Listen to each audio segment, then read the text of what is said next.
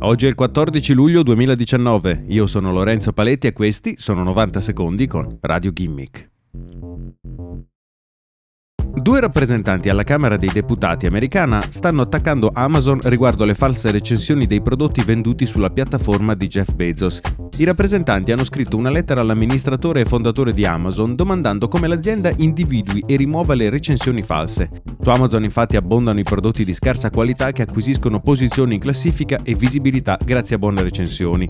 Recensioni che quando lette sono evidentemente scritte da qualcuno che non conosce la lingua o non ha idea di cosa stia parlando. Queste false recensioni positive possono fare apparire un prodotto migliore di quello che è e permettere così ai venditori dell'Amazon Marketplace di incrementare le loro vendite.